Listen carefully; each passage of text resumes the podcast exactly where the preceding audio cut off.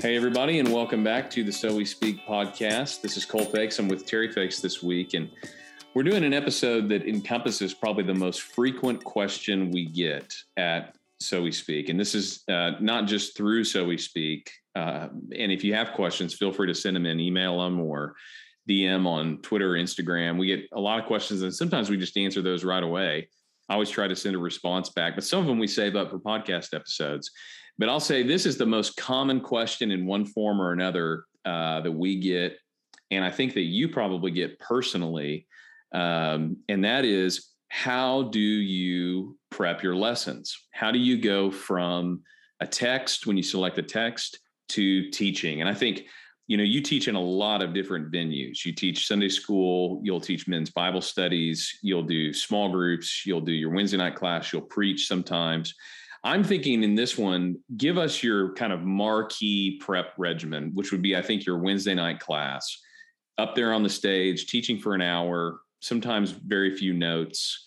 We want to know what's the secret sauce on that? What's the prep process like? What what makes uh, those lessons so good? And you know one of the one of the key ingredients here is every lesson is like the tip of an iceberg. There's a lot more that goes into it than that hour that you see on the stage so i wanted to just start with an overall look and say what what is it that you think you're trying to do you know what what is it that you set out to say okay teaching is or preaching is when you sit down with a text and you're envisioning what it's going to be when you teach it? That's a that's a great question. I I do have a little bit of a method that we'll go through. I have two general principles that are there before the method. Uh, but to answer your question, Douglas Wilson said something.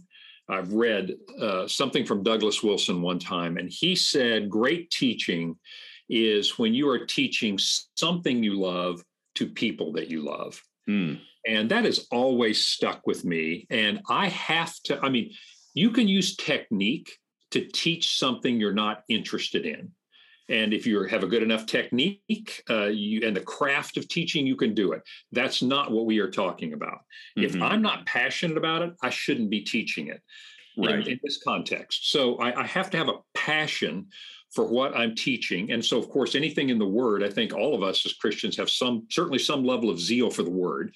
So that's usually not a problem. But then also, I try to think about uh, a passion for other people to catch this. If, if I had to say, what is, if God gave me a mission, that mission I have felt for a long, long time is to make the Bible come alive. And not that the Bible needs help to come alive. That's not my point. My point is simply to speak the Bible in such a way that the Spirit can use that to make it come alive in other people. Mm-hmm. And I do think Doug Wilson's right. I have to have a passion for the word and I have to love the people that I'm teaching to. Right. Yeah, I think that's a wise way to start out because there are a lot of different types of teaching. And you know one one of the things i think is really important for teachers young and old but especially young teachers is to know the venue that you're teaching in so mm-hmm.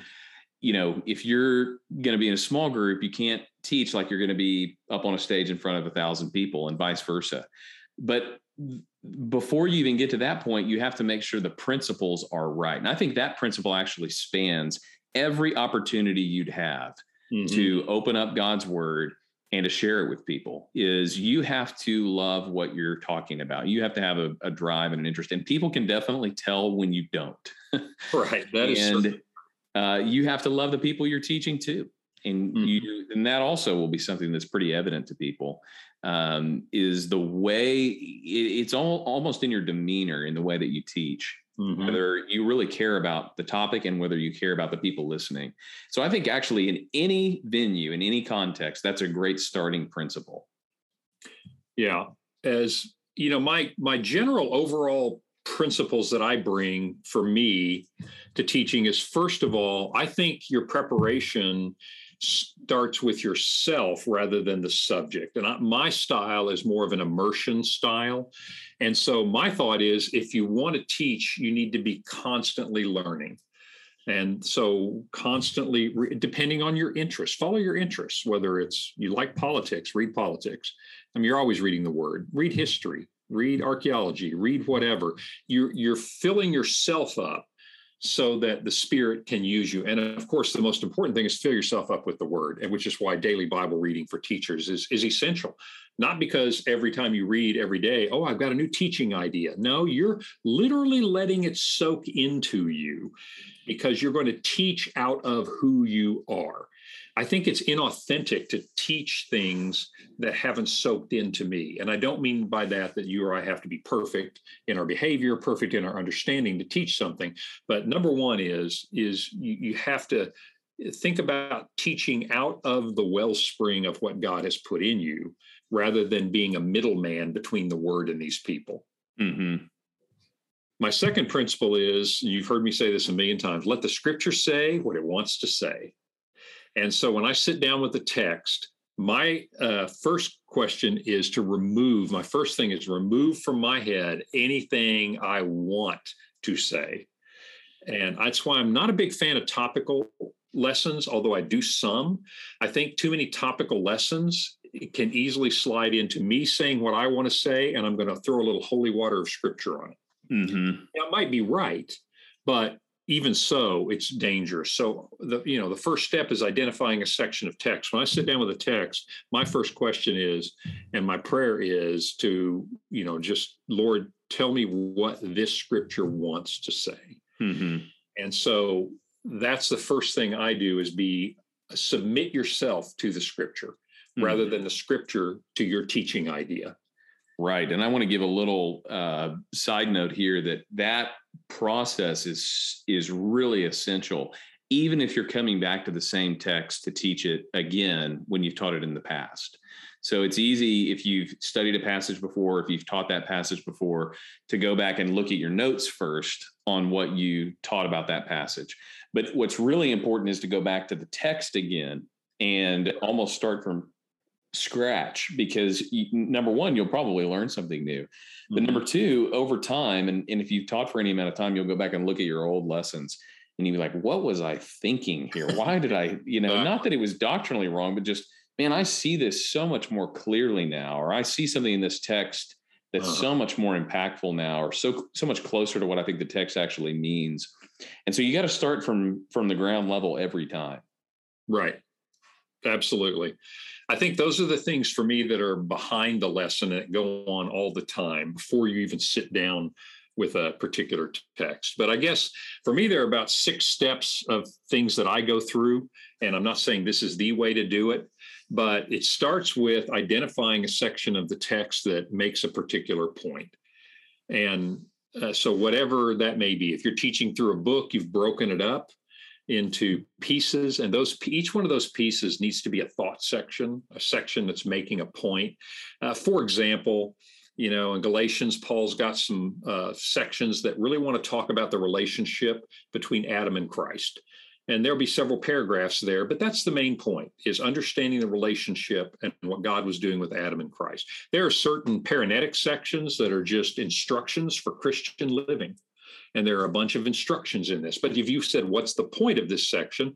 Well, they are fleshing out what faith looks like in action or a parable or a narrative, a story. In other words, pick, uh, you know, the section of text. It's hard to teach a text that spans ideas for me. I think the the text is broken up. Now there are some really good aids to that. I mean, everybody's Bible has headings in it, and that's what those headings are trying to do. They're not always right, but that's what they're trying to do almost every commentary will break down a book into thought sections for you. But that's for me, step one is know which text you want to talk about mm-hmm. and make it a general thought section of text. And I suspect when you plan sermon series, Cole, you do the same thing. And when I sit down with a series, I try to map out the series to say how how many weeks does this series want to be? How many mm-hmm. weeks does it need to be? And the, that mapping out is how many distinct important ideas are in this text? Do you do a similar process for preaching?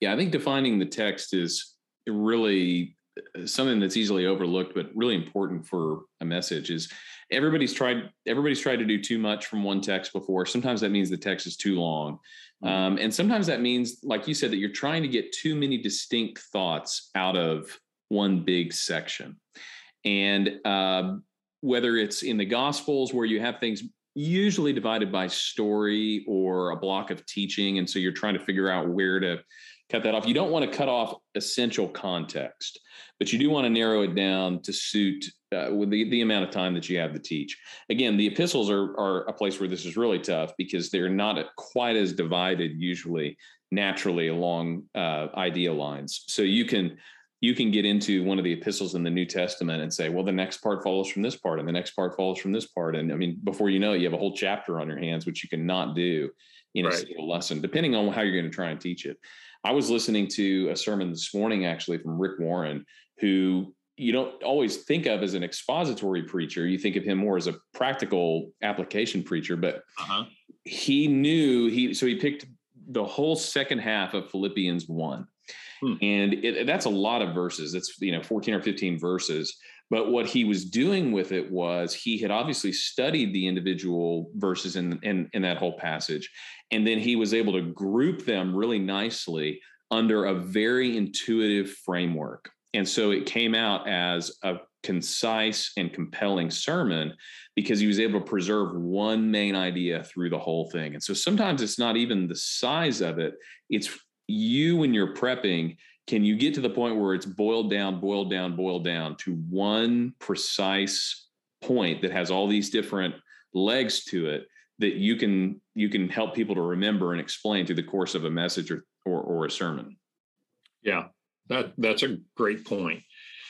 Uh, so yeah, getting the right uh, chunk of scripture, and a lot of times this will be experience as well. You'll sometimes get in there and realize I've gotten too big a chunk of scripture and I've got several disconnected ideas. You know, the the author, the Holy Spirit's moved from one topic to another, and I'm trying to teach them all at once. And, mm-hmm. and that's just mm-hmm. part of experience as to know how much or how little.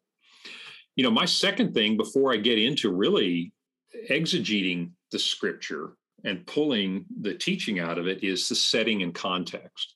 So once you've identified the passage, I'm, I'm big on setting and I'm big on context. And that can be really small, as simple as who's speaking and to whom are they speaking to. I mean, that's context, that's setting. Mm-hmm.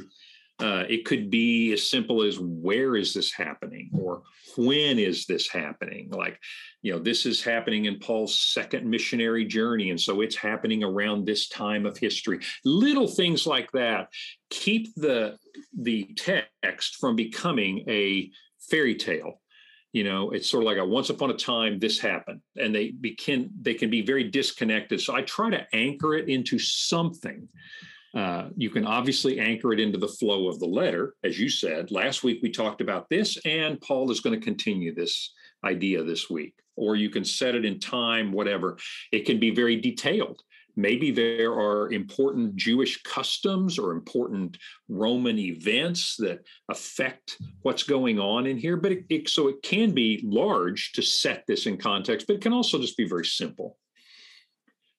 So I think the second thing for me is usually uh, setting and the context. Now, here's one where I depart a little bit before again before i get into starting to list my points you know okay what is this text saying i always ask myself what kind of lesson does this text want to be mm-hmm. that's and this is really a lot of people would say this is a genre question you know what kind of genre is it? Is it poetry? Is it prophecy? Is it narrative etc but here's how i like to think about it is i've got my text i kind of know the setting of the text or whatever context is appropriate for this. The next thing is okay what before i start outlining a lesson what kind of lesson does this want to be? So for example is it a story lesson like a parable or a narrative where you're effectively telling a story or repeating a story Jesus told. Another would be it's a set of principles. This is going to be instructions. Um, for example, right now I'm teaching on the Torah and I'm on the Ten Commandments. The Ten Commandments don't want to be a story style lesson. You know, once upon a time, this happened and this happened. The Ten Commandments want to be instructions. So I'm more in, less interested in following the flow as I am of why does he say not to steal? Why does he say not to covet? Why does he say this? In other words, it's a different kind of lesson. It's more explanatory type lesson. And I find that I outline those lessons a little bit differently. Do you find yourself uh, doing the same thing that you have different kinds of lessons that you teach? Some are explanatory, some are story style, uh, some are analytical. Yeah, to me, the the shape of the text should should basically be the shape of the sermon or the shape of the lesson in the sense that it doesn't that doesn't mean if it's a psalm you must sing it if it's a you know right. story you must relate it it i really think of it you know my overarching principle is that expository teaching and preaching is capturing the author's intent the, the human and the divine author's intent in the text and applying it to the audience that's sitting before you and if you're going to do that then you have to be able to understand the structure of the text as it is written. So why is this sentence after that sentence? Why you know does it start this way? Why does the author give this detail here? And in the process of reading the text and understanding it, I think one of the hardest things to do, but one of the most essential things to do is to get clear, is to spend enough time in the text. And I think this should be done before you ever open a commentary or a study Bible is spend enough time in the text to figure out the internal logic and the internal working of the text or the narrative or you know whatever it is. And when once you're comfortable with that, the lesson will essentially follow that pattern.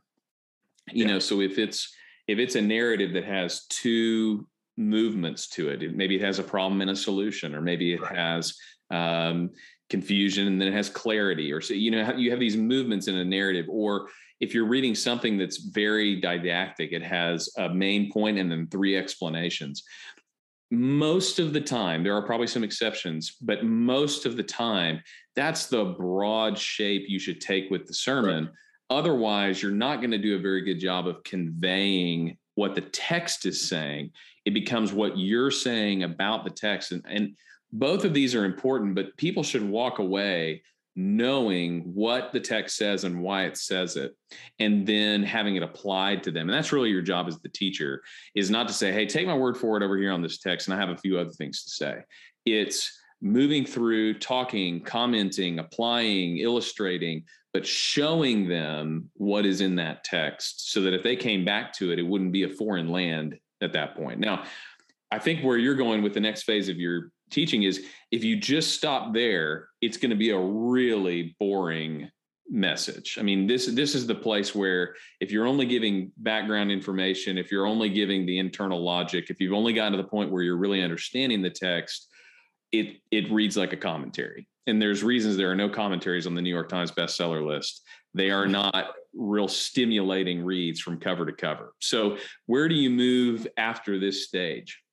Yeah, and remember, we haven't opened a commentary or anything at this point, and I think that's important because, and I'll tell you, I remember when I first started teaching for first few years that I would do this basic process, and it was me engaging the text. And here, this step number three, after I've selected the text, after I've gotten a little uh, background on the text, the con, the setting of it, and then three, asking what what does this text want to be? What does it want to say?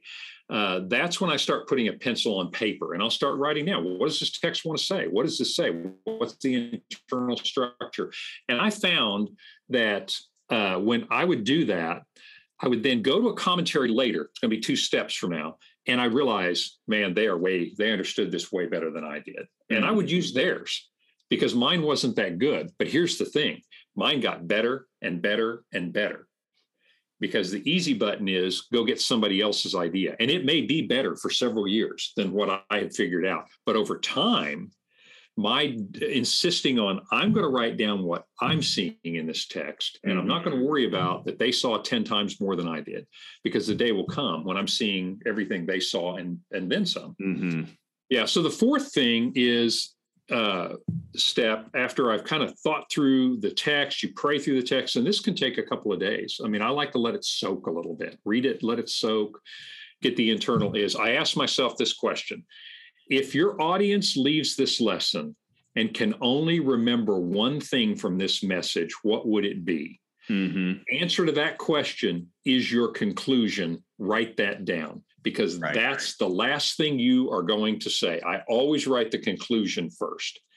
If, if they leave with only one thing, then this is what it's going to be. And if I don't know what that is, I still need to think about this lesson. I do not yet know what I what this text wants to say. So would you say that that comes to you usually early in your study? Does it come, you know, right before you walk on stage? Is it is it in the middle of the process? When do you get to the point where you're saying, okay, I've got a main idea here in this text? Yeah, that comes in this studying phase for me. If if I don't know that, I can't move on then because the next step, number five, is dive into the commentaries, explain the text, look into the words, just really get in there. And I'm making a lot of notes at this point, doing a lot of research. You know, is mm-hmm. is this passage means this, this word connects with that, and and you know, you're really drawing it out uh, at that point in time, I like to know what forest I'm in before I start cut down trees. And so mm-hmm. for me, if until I get the main idea of the text, I don't understand this text well enough. I don't understand what's going on. And I think for me to get in, this is just me, and you may disagree with this, but when I get into the weeds of the commentary, I'm too deep in here to see the big picture. And I, I just like the idea. I think the Holy Spirit makes the Bible understandable. I don't think it means I understand everything about it, and I certainly don't know all the details, and that's why teachers are necessary. But I think it's possible for people to read a text and pull a main idea out of that text. What is this totally. saying? So I like to have a big picture. When I dive in, and the next step into the commentaries and other sources to explain the text, and you'll see some good illustrations, some good explanations. I mean, this may be where you have a word study or you have, you know, all kinds of things come in out of the commentaries, but they tend, they need to be clustered around this big idea because if you don't, what you have is what happens to a lot of, I think, uh, inexperienced teachers, and we've all been here. You have a ton of information and you have nothing that ties it together. Right. Yeah. You say a lot and people will remember almost nothing. Exactly. And that's why I like to write the conclusion first. And that is okay, what seems to be the big idea? Now, am I saying to you that once you get studying, you go, you know what, I don't think I was right. I, I need to tweak that a little. That can happen. But I think you need to write the end of the, the conclusion, the last two or three sentences you're going to say. Write that first, because everything you study needs to be going there. Mm-hmm. You're also familiar with this that once you get into a text and you start studying, you realize there are three different lessons here. There's yeah. enough material here to teach three important things, but I'm going to teach this one thing today. That's the other thing that I think happens to all of us as inexperienced teachers is I'm trying to teach too many. Yeah. Things. And they're all good and they're all here, but you can't do it all in one lesson. That's one of the easiest things to fall into is to teach too many things or to teach too much and this is one of the big differences between teaching regularly you know if you're in a situation where you're teaching every week or every month or something versus when you get the one-off opportunity to come and you know bring a word. And when that happens the biggest ditch you can fall into is teaching every single lesson you've thought about and every single thing that you've wanted to say for the last year all in one lesson. And I, I think this is from jonathan pennington just wrote a great book. I reviewed it um, a couple of months ago on So We Speak, and it and the book is called Small Preaching, and it's 25 tips for better preaching. And one of the things I, I really appreciated about this book is it's not a start from scratch guide to preaching. It's not like, hey, you know, here, here's the method I use or something. It's more like once you've been teaching for a little bit, here's 25 short tips to kind of like a swing coach, you know, to, yeah. to look at how you're doing and make some improvements. And one of the ones that he mentions in there is learn to kill your darlings, which is when you get into prep, one of the things you realize is you've got a couple of really, really fascinating pieces of information. Yeah. And they don't go with what your sermon topic or your lesson is is really gearing towards.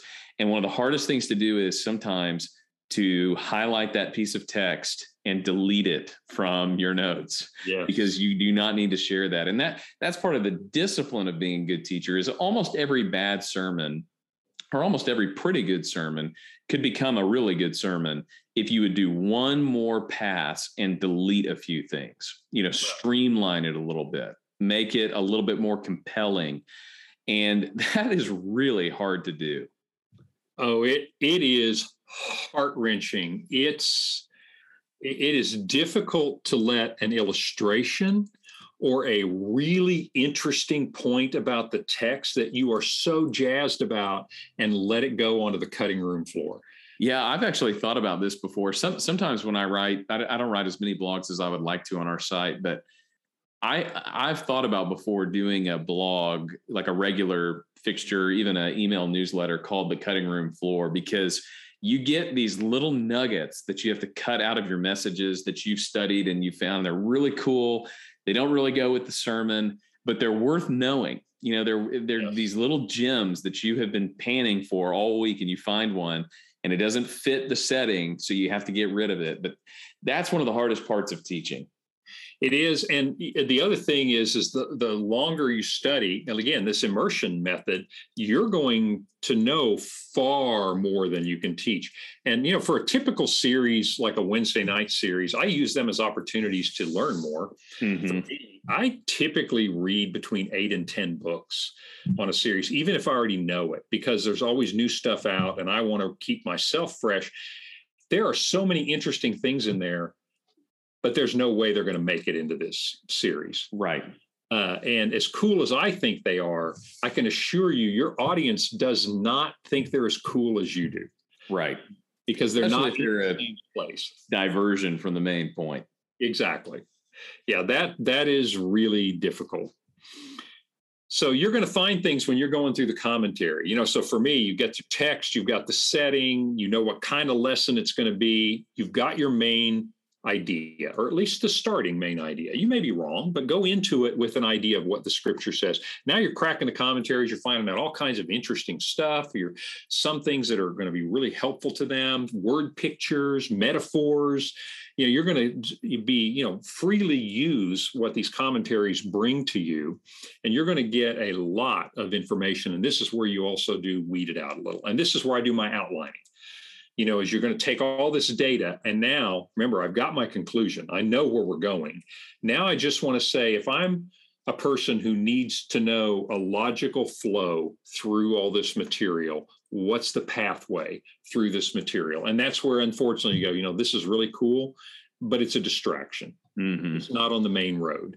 And so, what is the, you know, what's point number one that leads to point number two, that leads to point number three, that here we are at the conclusion?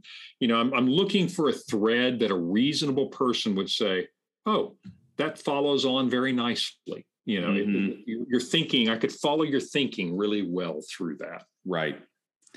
So, let me ask you a question that to segue into the final part of this process I was reading something from Tim Keller the other day, and he was talking about how he prepares to preach. Mm-hmm. And he was saying that basically he'll sit down two weeks in advance of his preaching. So if it's a Monday morning, he's thinking about the sermon, not that upcoming Sunday, but the next Sunday. And he's looking at his text, and he'll spend, you know, a few hours or a half day basically going through the first few uh, steps that you've outlined here, looking at mm-hmm. the text getting it down to some main ideas, putting a little outline together. And then he will spend the following week, the week that he's actually going to preach it, he'll spend a whole day writing the sermon and doing some commentary work and things like that. And uh, obviously, Tim Keller is seriously gifted. He's done this for a long time. I think your mm-hmm. your your preaching and teaching regimen changes a little bit the longer you do it. You see what works for you. You right. also just probably don't need as much to get to the place where you know what it is you want to say from the text. Yeah. But what I thought about when I heard that was I mean, if you're as brilliant as Tim Keller, you can probably do that. Mm-hmm. What I found is the more touches you have on the lesson or the sermon, usually the better it is. Now, yeah.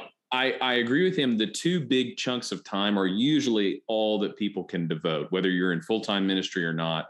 You know, you may have an evening after work and part of a Saturday morning, or even if you're in ministry, you know, of your week, you're not spending the majority of it prepping the sermon. You're spending a good chunk of it, but you have two big times that you can engage with it.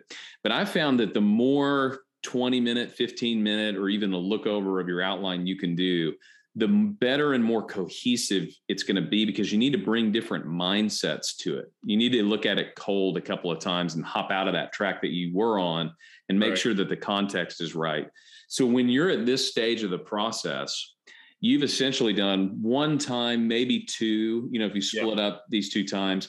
Absolutely. Moving into this next phase, where are you in your week at this point?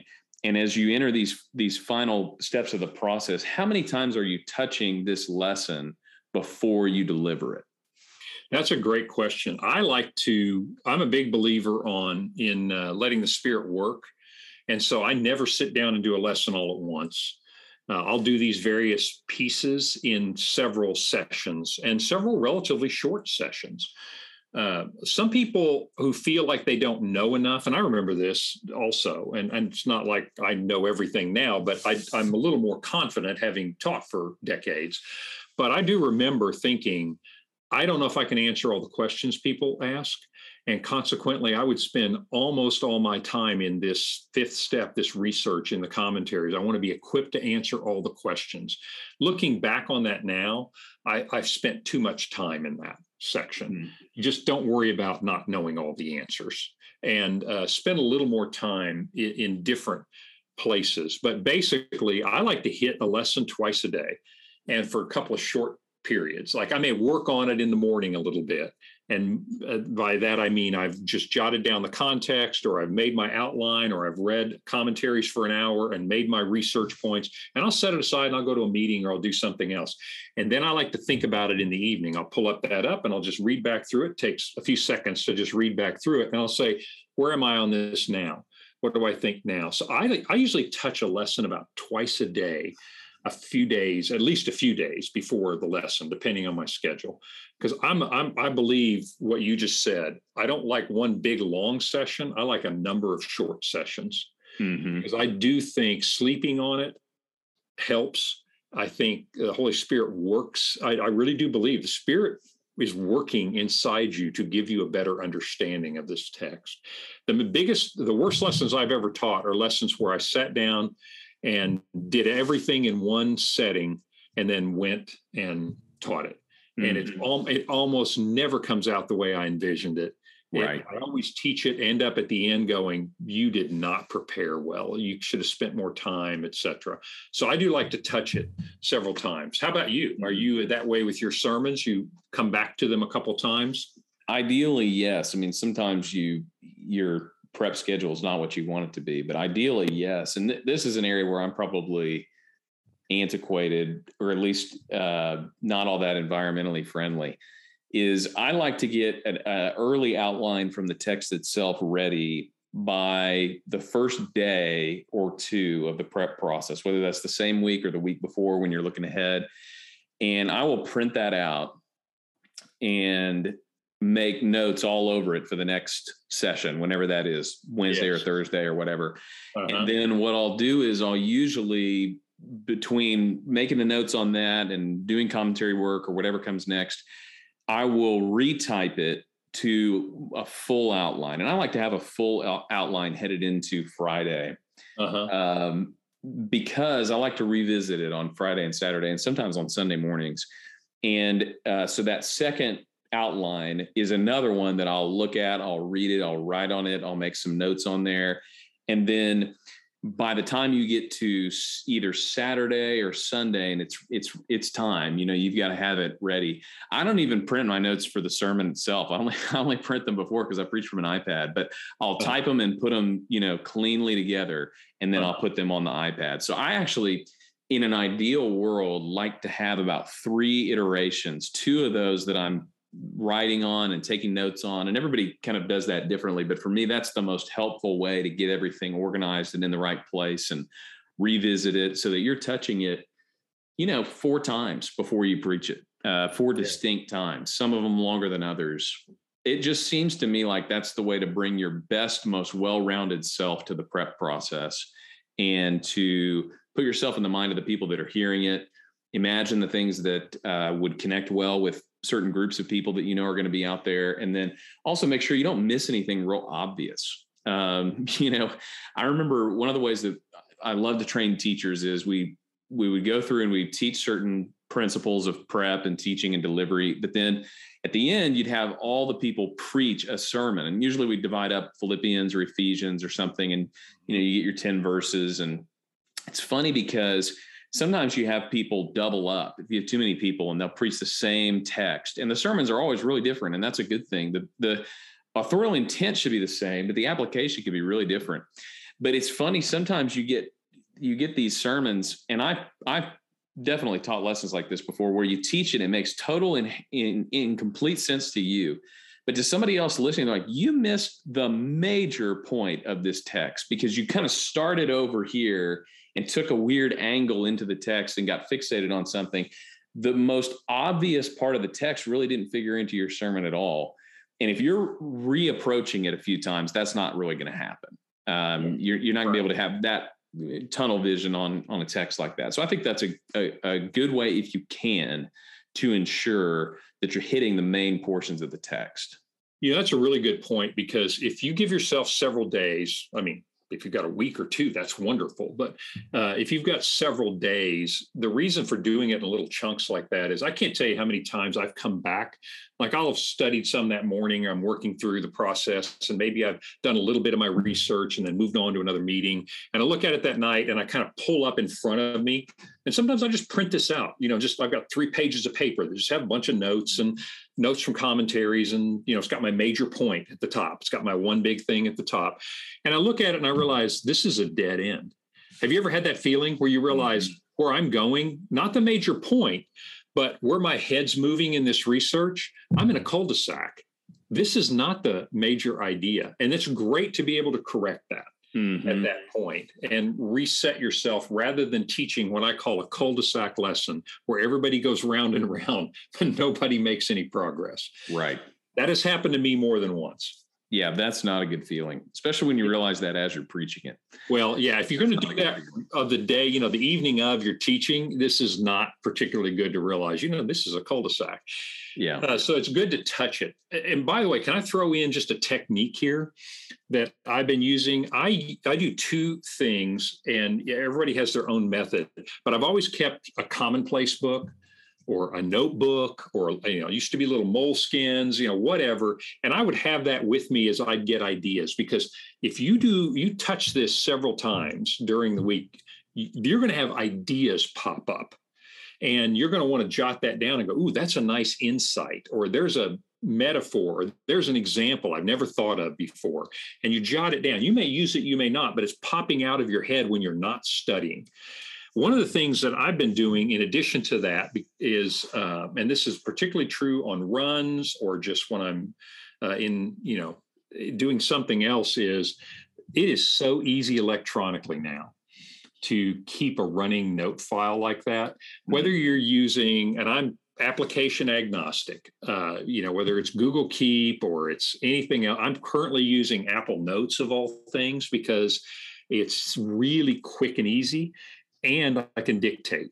So mm-hmm. on my mm-hmm. run this morning, I'm thinking about this, what you and I are talking about, and most of the key ideas, like, okay, well, what do you do? Well, typically I do this, then I do this, then I do this.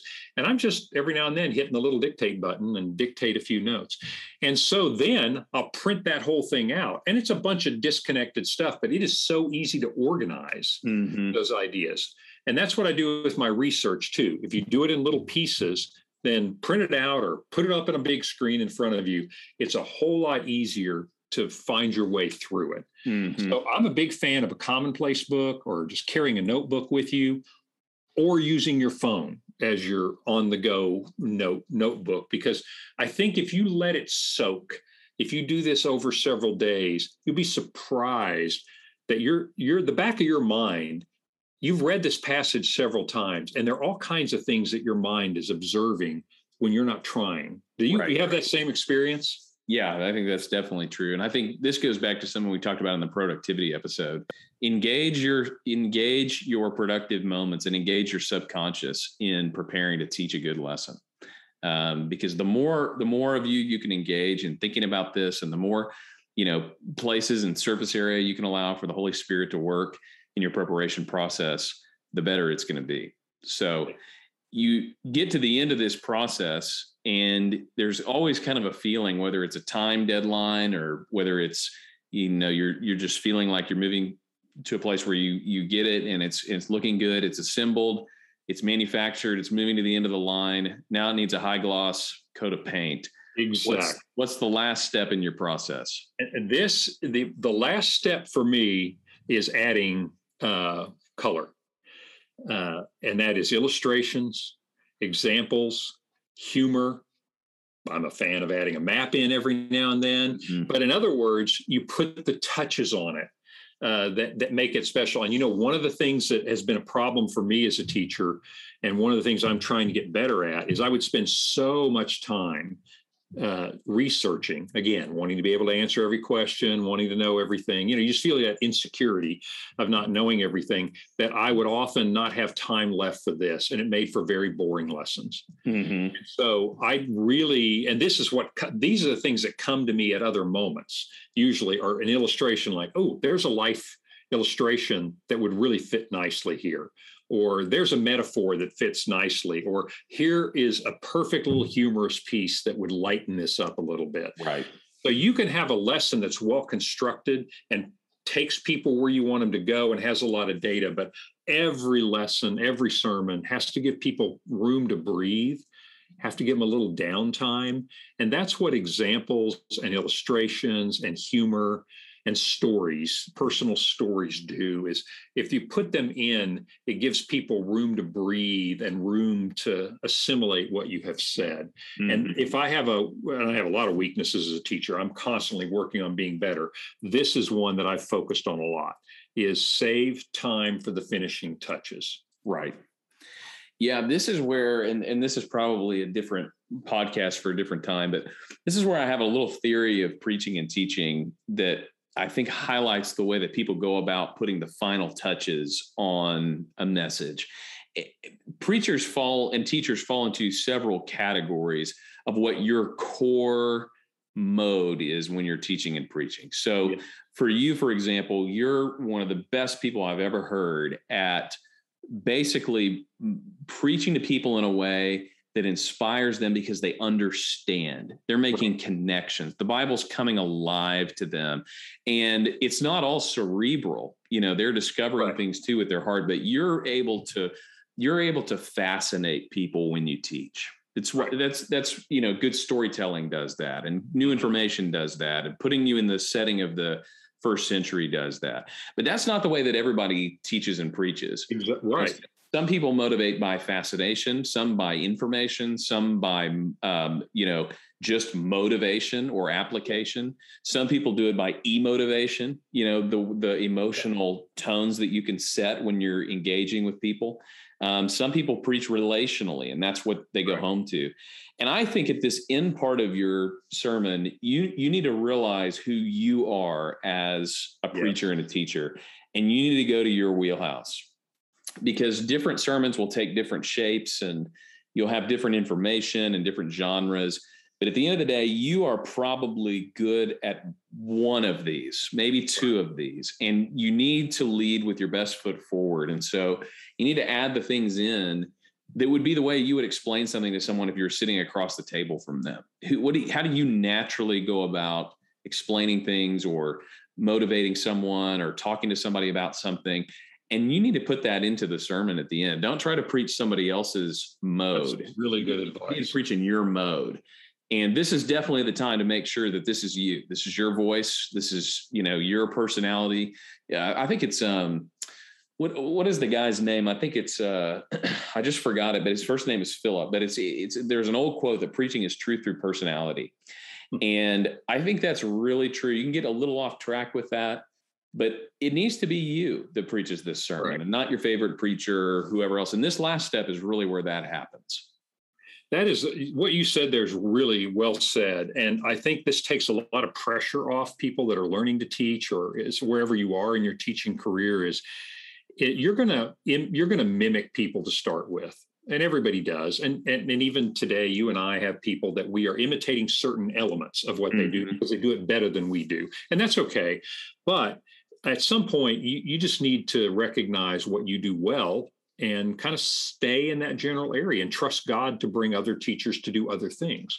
Right. But it's like you said, you, you, your sermon should sound a lot like how you would sound if you were in a coffee shop talking to somebody. Yes. I'm not saying stylistically. I'm not a big uh, rhetoric guy. There are people who focus a lot on how you present. That's not my style. I want to be a little more authentic than that. But I think you're right. If if you can't imagine saying these things sitting in a coffee shop with someone, it's probably not you. Right. You're probably trying to preach someone else's sermon. For me, for example, uh, I I do get passionate about things and get emotional about things, but it's not a gift of mine to make a thousand people cry, you know, in a sermon. There are people who can pull out that emotion. For example, right. If you read something by Max Lucado, I could never write that in that way, and that's okay because God and the Spirit uses all kinds of different things to touch all kinds of different people. But that is really important. Is just uh, stay in what God's gifted you to do and be okay with that. There's nothing right. wrong with that. Try some other things out, but that's it. You know, one other pitfall, I'll see if this has ever happened to you because it has to me, is I've turned this whole thing upside down. Have you ever, I bet everybody's done this, you have a killer story.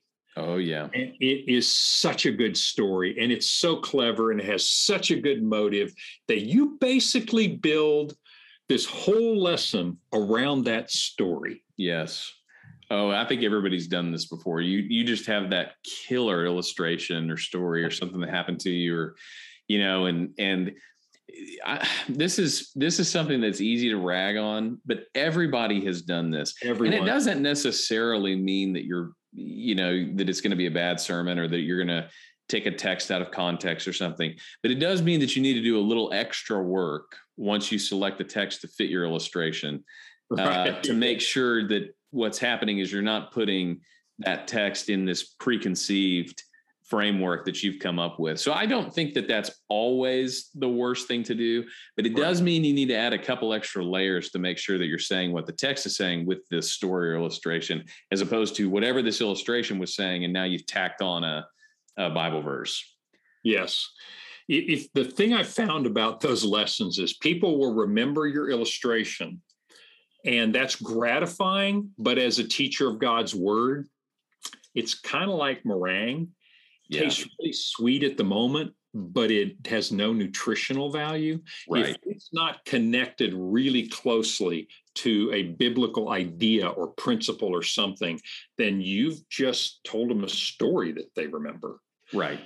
And and I've done that. And I've definitely done that. That's that's kind of where I say if I've got a killer story, I typically write it down and hold it and wait for the right lesson where it comes to you like this is where that story goes. Yes. But I have to admit I've gone I've taken step 6 putting the color in and occasionally gone there first and try to make all the every other parts fit into that. Yeah, I think that's a natural temptation. So let me ask you one final question here. After you've taught and you're walking off the stage, how do you know it was good? Yeah, I, I, may not be the best guy because I'm I'm kind of critical, and so when I'm walking off, I'm thinking typically, and don't take this wrong. It, it, I, I completely trust the Holy Spirit. Some of the worst, you know as well as I do, and every teacher knows, some of the lessons you think are the worst, people will come up to you later and go, well, that really spoke to me. And you go, well, that was the Holy Spirit. And you know yeah, what? The truth is, it's always the Holy Spirit. Yeah. Because if it's not, then it's how awesome am I? And that is not going to save anybody. And so that that's a good thing. But typically I'm walking off thinking about uh, how did that because uh, you know as a teacher you're watching body language the whole time whether you're in a small group or you're in a big group. You're watching body language and you're fine tuning you're teaching the lesson and you're thinking about yourself teaching the lesson because you want to make sure it's connecting a little bit. But basically afterwards i i, I really am evaluating was that clear?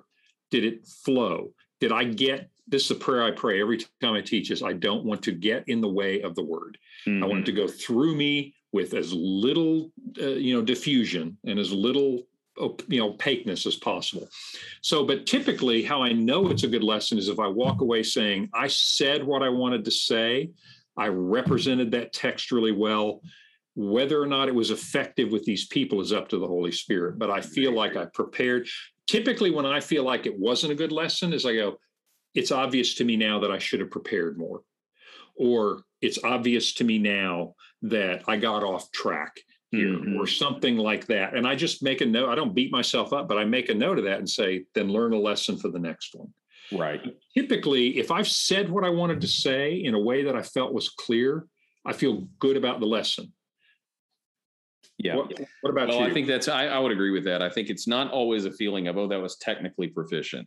I yeah. think most of the time you walk away feeling like man I said what I felt like God laid on my heart to say. I felt like I said what this text says. I didn't get in the way of it. I didn't obscure it. I said what I came here to say. And I think that's when you feel really good. And then you always have to remind yourself you're constantly praying and reminding yourself that the Holy Spirit is the one that does the work of right. the word of God. And you are a vessel, you're a mouthpiece. And people get to hear that. And the Holy Spirit is working on their end, and the Holy Spirit is working on your end. And when those things meet, that's when he transforms people's lives. And, and that's what you have to hope for every time you stand up and preach God's word.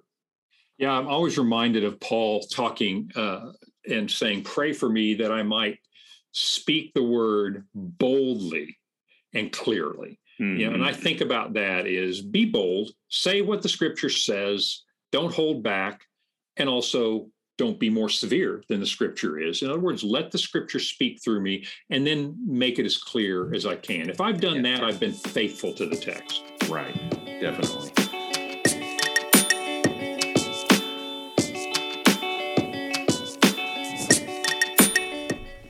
Thanks for listening to the So We Speak podcast.